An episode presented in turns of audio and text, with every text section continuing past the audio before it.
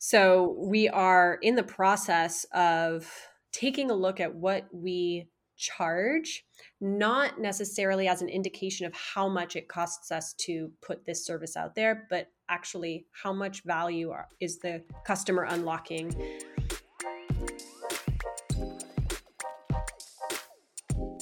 Welcome to the Vitalize podcast. I'm your host, Justin Gordon, the director of marketing at Vitalize Venture Capital. On today's episode, we have Rachel Cossar, the co founder and CEO of Virtual Sapiens, a machine learning SaaS platform to help client facing professionals master communication skills over video. Like a virtual coach, Virtual Sapiens leverages expert knowledge in body language and presence, providing users with individualized and consistent coaching prompts, as well as in call feedback over time. Virtual Sapiens amplifies human connection builds human skills, and leverages cutting edge technology to do so at scale. And we dive into how this company got started, what they're doing today, and much, much more. Let's get to it. Rachel, welcome to the show. Thank you, Justin, for having me. I've been looking forward to this. Yes, there's a lot to talk about with Virtual Sapiens, your journey, your story. But I always have to level set for people who don't know what is Virtual Sapiens, Rachel? Virtual Sapiens is an AI software. We leverage AI and thought leadership in nonverbal communication and behavioral insights to provide client facing professionals with feedback and coaching on the way they're showing up on video so that ultimately they can in- improve and feel more comfortable, more confident, and more effective as communicators on video. Which we're doing a lot of apparently now in the last number of years, which is great. So take us through from the beginning why did you decide to start this company, Rachel? My background is a little all over the place, but I was a ballet dancer professionally with Boston Ballet for 10 years. And so, this art of expressing, communicating, and connecting with audiences, all without the use of words, has, has been a big passion of mine, right? In a very obvious way. And when I retired, I retired in 2016 because of a very unfortunate injury I uh, found myself in more of your typical nine to five role at Harvard University. And I noticed actually that what I had initially thought was a very non physical job was, in fact, very physical. And that communication, you know, depends on some of these nonverbal nuances, even in this day to day. You don't have to be on stage performing as a ballet dancer to leverage nonverbal communication. So that that led me on this path I became a nonverbal communication expert in my own right and a coach and facilitator for leaders and salespeople globally. And then when the pandemic hit and we moved our communication online, I just saw such an interesting opportunity with video specifically. And I thought, wouldn't it be amazing if I could, you know, scale what I had been doing very non scalably, very manually, and actually open up access to this kind of quality communication feedback you know for for whoever may actually find it relevant and helpful for them in their professional capacity on video. Take me through the beginning stages of that because going from like you're doing the work you're coaching you're leading it to then uh, ai like tech solution which is a much different situation. Where did you start in terms of solving this starting this this business i'm curious about that because i always talk to other founders and we hear so many different stories around starting companies and why I start companies but take me through those kind of early stages what you did to get this off the ground. Great question i was just thinking like the the leap from ballerina to tech ceo makes sense to me but most people are, are like i don't get it.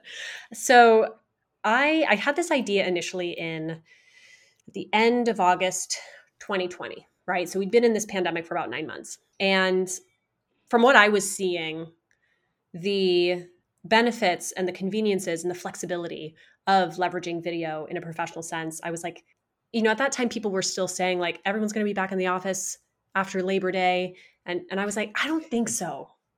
You know, I, I don't think so.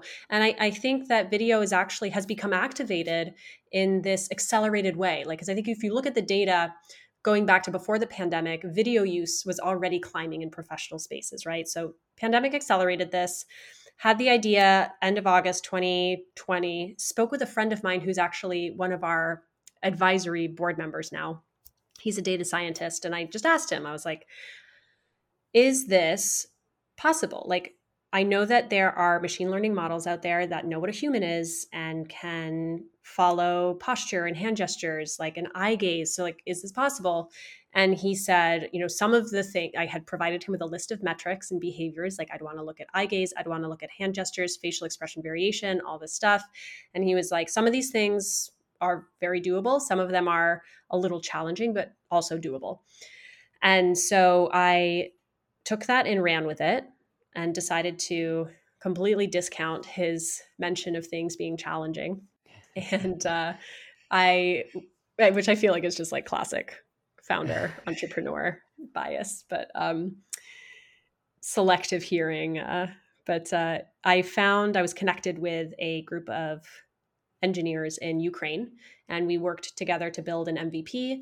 I very quickly realized that I needed a technical co founder, not just because I needed someone technical to lead the technical side of this 24 hours a day, seven days a week, but because I actually like really needed a partner. It was it was a very lonely road, uh, faced with a lot of doubt and like almost daily people saying how much they, you know, hated meetings and hated video and like all this stuff. And I was like, I think it's because we're not, you know, we're not looking at video for its benefits and we're using it as a slapstick solution to everything which you know is is not not ideal so.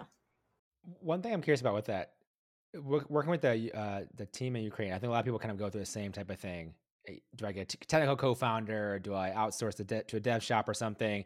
At the time when you started with the dev shop or like the people in ukraine so take me through why you decided at that point at least to not go for technical co-founder. Maybe you tried i'm curious why you decided to outsource versus technical co-founder from like the start definitely and yes you're right like i've had this conversation with so many founders especially obviously non-technical founders so yeah.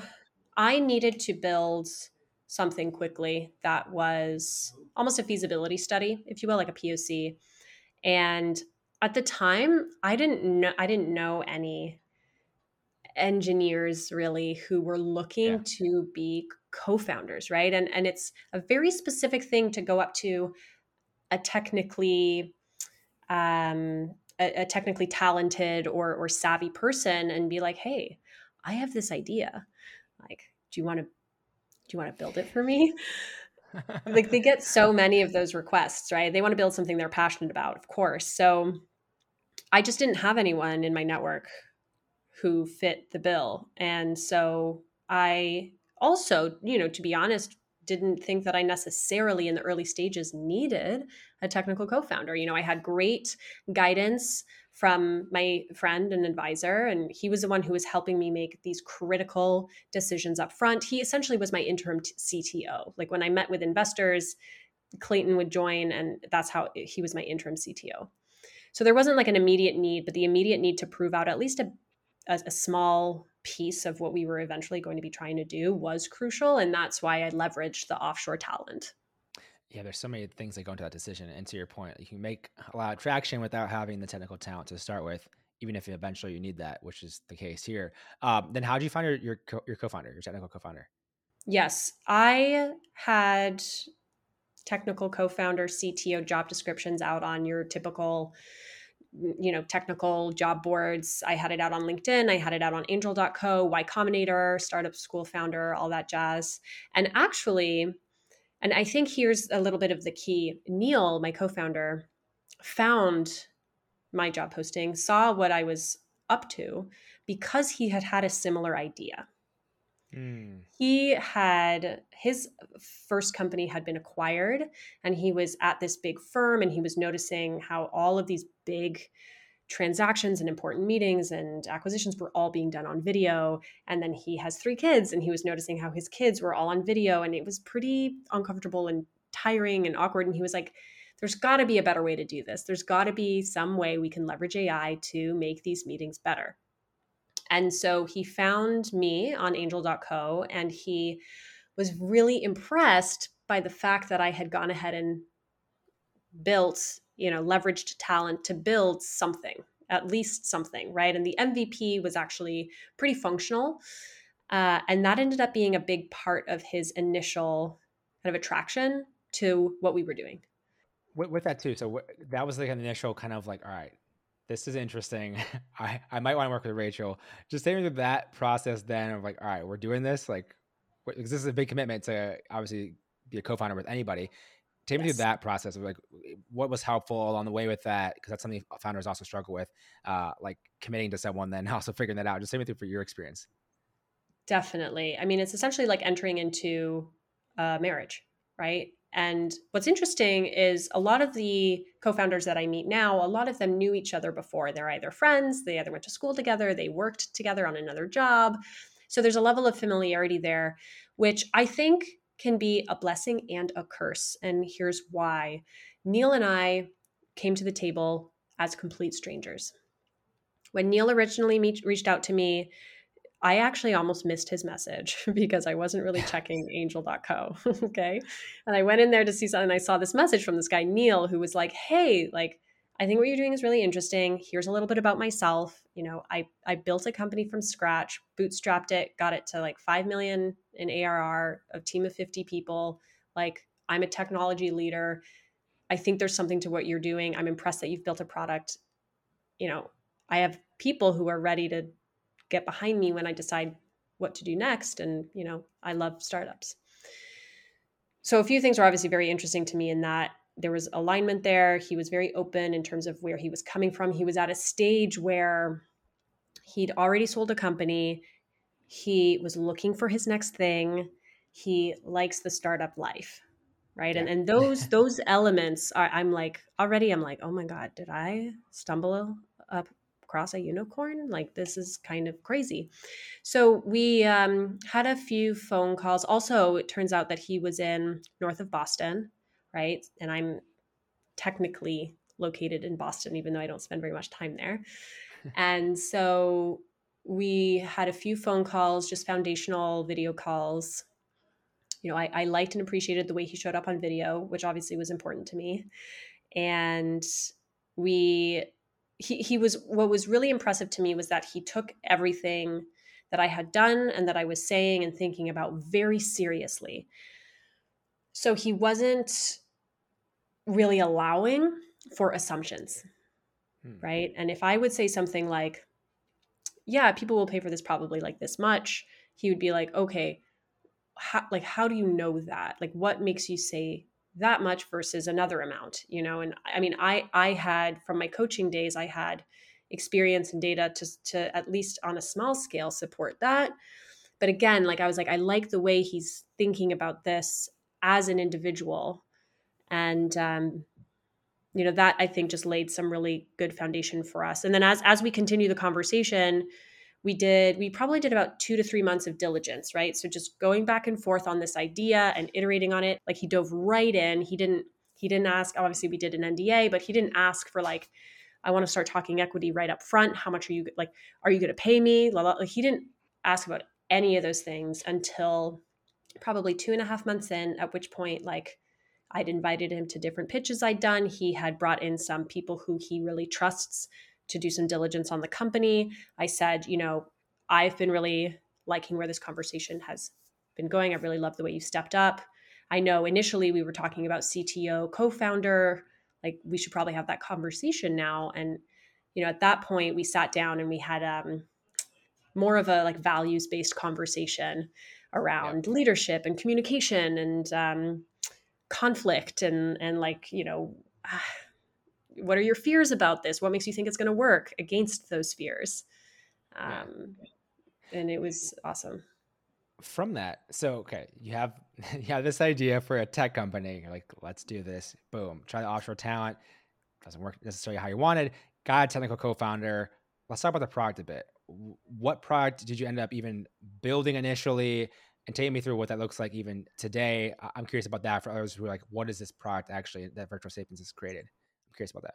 Yeah, absolutely. So let's see. My original vision was for the product that's called Sidekick, which yep. is very much what we have today. So it's an in call communication coach. It sits on top of your Zoom, your Google Meet, whatever. It's platform agnostic, sits on top of your video call, gives you live visual nudges anytime you're doing something that is detrimental to the conversation and connection you're having over video. So things like, if you're talking and you're really animatedly looking at the person on your screen instead of the lens, like you'll get the visual cue as a reminder to look into the lens when you're speaking.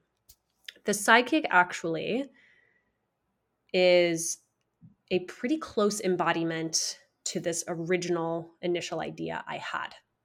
What's interesting is that we have another product, and it's the assessment product, which is actually asynchronous. So it doesn't run on your video call, but you would use it almost as like an interview experience and get immediate feedback uh, around that specific interview.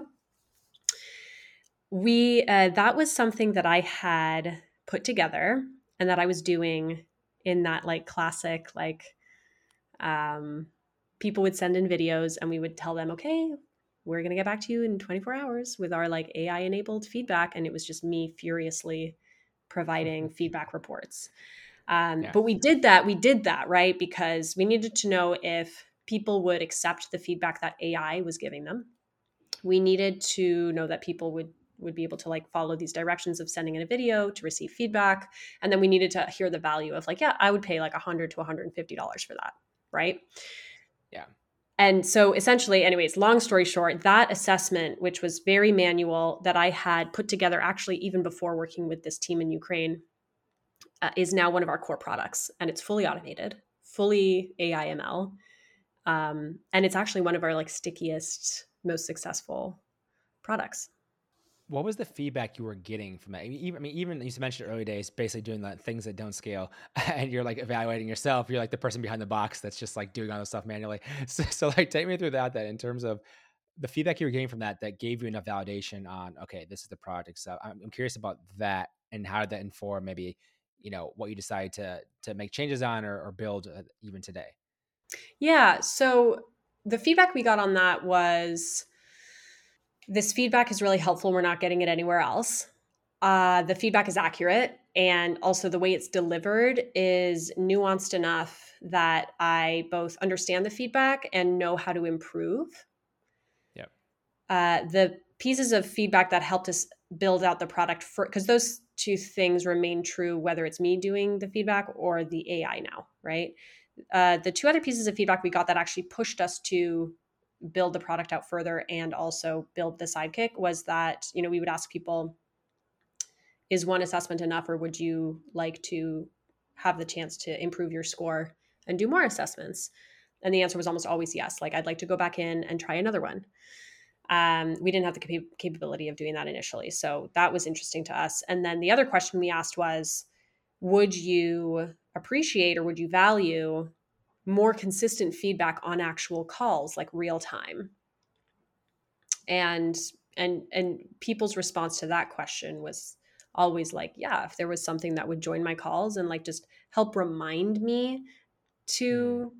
like change up my facial expressions if it's been like 2 minutes and I haven't made a single change in my facial expression like yeah. yeah that'd be really cool right and so so that was our early validation of like okay let's like let's go ahead and build out these other this other product you mentioned early on around like would people like pay for this obviously and who would pay for it? I'm curious about that side of it in terms of your customer and who mm-hmm. you found to be like the go-to in terms of people using this product um, did that match what your initial kind of hypo- hypothesis was around the product? That's always a huge part of it. Just say anything more of that in terms of the market uh, itself.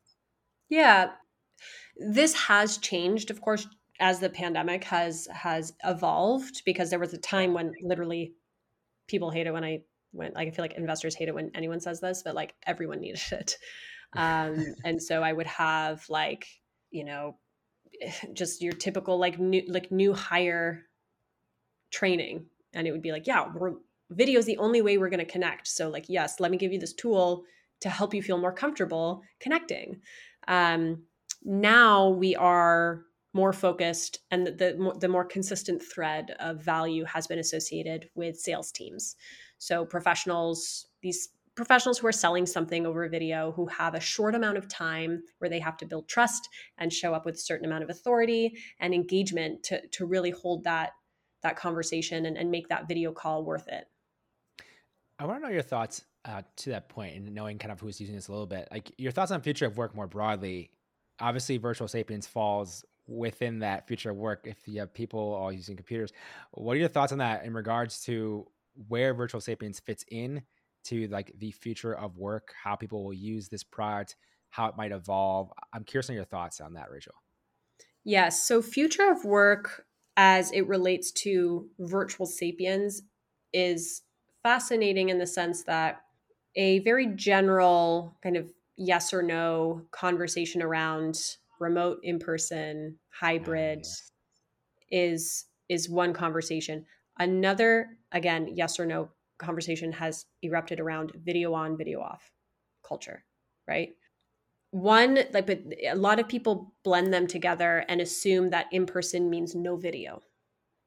But actually people are being called back into the office yes and i think that it's not i do not think it's going to go back to what it was by any means but we'll see a, um, a nice balance come come across and i and i do believe that. So long as people are being effective and intentional about the way that they're leveraging in-person time video then actually becomes one of the main ways that people will continue to connect with clients and external stakeholders because it's such a time savings it is such a cost savings it's such an environmental like the environmental aspect of reduced business travel is something to consider as well. I think people are recognizing now that in-person meetings are expensive.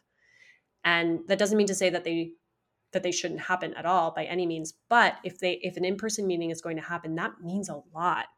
And and when video comes into play like we are at the tip of the iceberg in terms of what we can do to make these video meetings feel more human and and be more impactful even in terms of the insights that we gather on video that we cannot gather in person so so i think not sure if the, if it's kind of a long-winded way of answering your question but there's definitely a lot of meat on that bone it's going to be fascinating to see where we go. Uh, everyone has predictions and i like to, i like talking to people who are in it you know who people who are in the industry and what they're thinking about and what they're seeing and where they think this is going to go because it does have implications on obviously so many different companies and clearly at Vitalize we think about that all the time too. It's like what's going to be the next company that whatever software company in some capacity impacts people if we do go back to the office more if it is just like hybrid model if it's more remote still uh, and there's always going to be people who are on every part of that, obviously, but where does yeah. that lead uh, in yeah. years is going to be interesting as well. And I'm curious with that too. So that's kind of the future of work where we're looking at where we're kind of headed. There's a lot of different options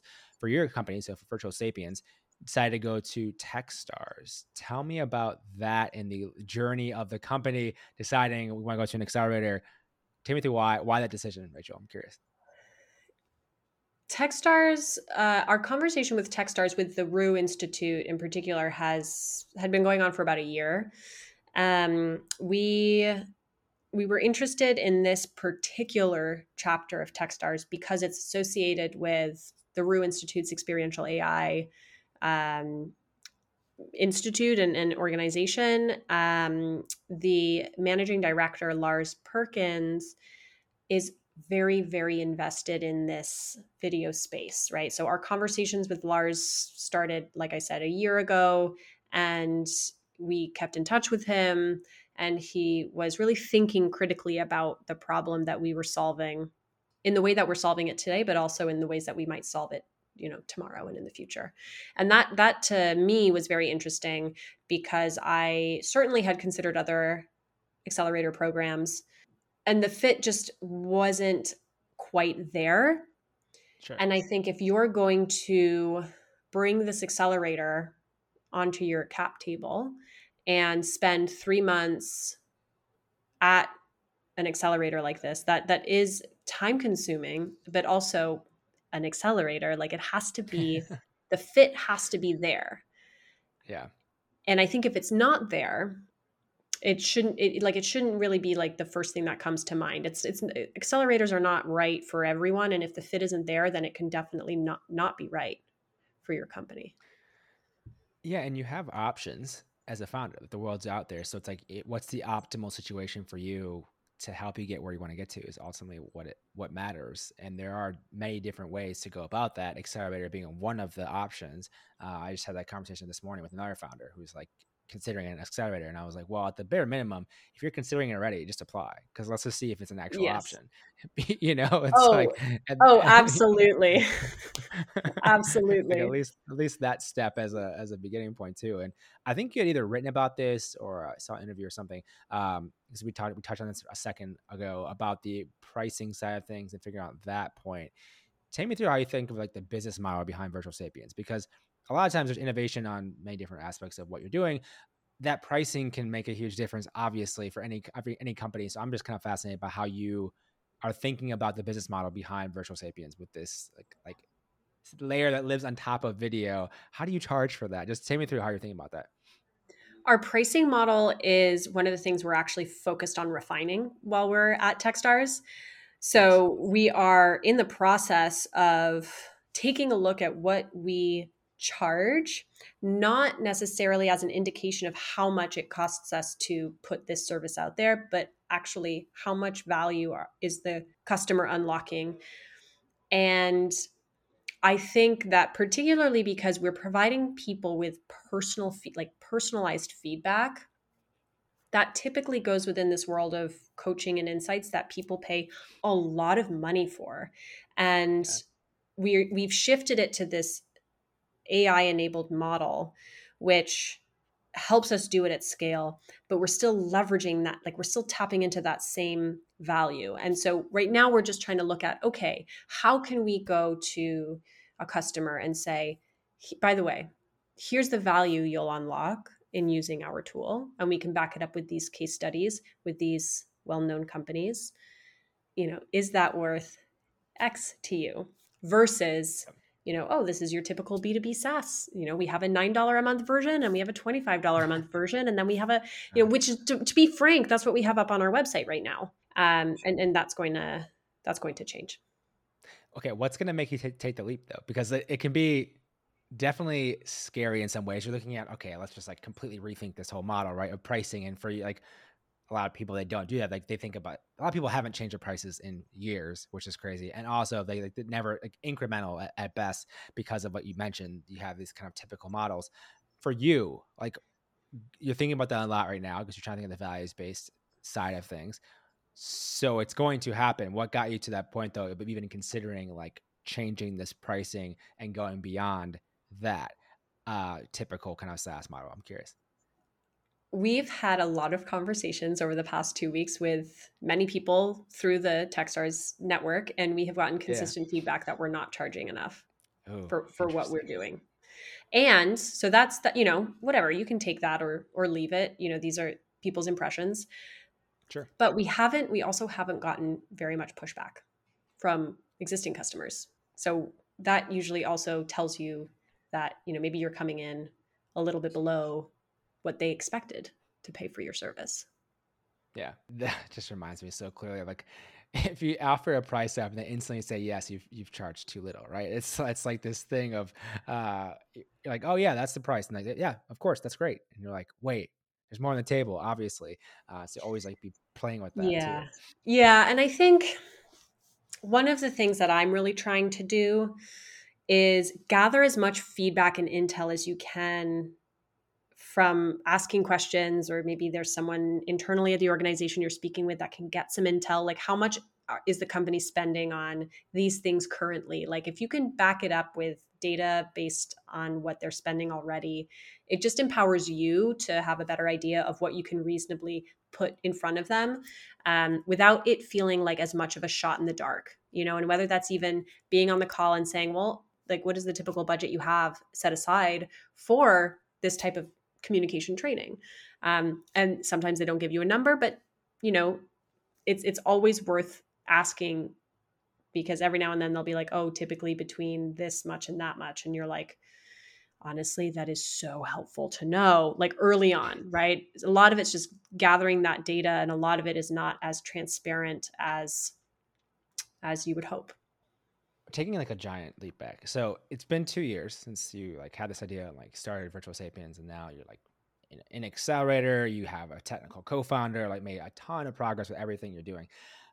What are some of like the learnings, uh, lessons, anything you've kind of taken away from these last two years to the point you're at now versus when you know two years ago you're just just thinking about this even this this space and what this could be and everything and now you've been running a tech company for two years just take me to like some of those lessons maybe you've uh, taken away in the last couple years for other founders that might be listening. Everything is slower than you expect it to be. Uh, and then thing like things that you think are going to take forever all of a sudden happen overnight. So your time your under your like perception of time is just don't don't trust it ever. Um, i think my some of my biggest challenges and learnings have been around balance and like sus- like sustainable management of my my straight up my myself. Um especially especially like in that first year like i like barely got past like the finish line to bringing neil on board. Like it was so hard to do it myself you know for a variety of reasons right? But but really because i just was pushing so hard and it really just felt lonely and and all that. So i think I, I had to put certain practices in place really understanding like the the what i need from a bare minimum to be happy and healthy from from a balanced perspective. And yeah. the other thing that's pretty related to that is you can always be curious about what other people are doing and how much they're raising and you know what they just did. But at the end of the day you're on your own journey with your own company and you should be making decisions based on like your value system your beliefs that are rooted in whatever data you've collected your experience you know and and seeing what other people are doing is so misleading and can be such an energy suck that um it's just again it's it's impossible to ignore them it's impossible yeah. to ignore what's going on but if you can just like remind yourself and check check in that like okay that's their journey this is ours like we're aware of it but you know we're going to stay our course for the reasons that we set out with and and honestly that's for me having Neil as my co-founder, he he is he's great at that. He is so anchored, right? And you know, yeah. And so it's you know it's just really helpful to have a partner like that. Absolutely. And I wanted what I end with here is just thinking about anyone who's going this route of venture back startup, raising funding from uh, VCs or angels. You're going this big, big company is what you're trying to build. Uh, that's where you're raising this this money typically what is the big vision for virtual sapiens how does this get to this massive company that you need as a venture back startup what is that vision for you rachel we want virtual sapiens to become ubiquitous with any experience on video so yes we're starting with this primary use case of sales and sales enablement and sales training but we want to use our technology to empower better interviews, to empower less bias in recruiting, to help students who are about to enter this new disrupted world of work. Like we think this is at the at its core a human problem. And we want to like we really think and believe that our our technology can be democratizing in this really fascinating new way, leveraging video, leveraging AI, and leveraging like cutting edge nonverbal communication and behavioral science. Rachel, where's the best place for people to learn more about Virtual Sapiens and also connect with you if they would like to? Yes. Uh, well, the best way to learn more about Virtual Sapiens is by going to our website, www.virtualsapiens.co. We have both of our products are available for anyone to try for free. You can get a small taste of, of what we're up to and even get some feedback for free. So that I would definitely recommend that. Other than that, you know, we're on LinkedIn. LinkedIn is probably where we're most active, but we're also active on uh, Twitter and Instagram at vsapiens underscore AI. Perfect. Rachel, thank you so much for the time today. We appreciate it. Thanks, Justin.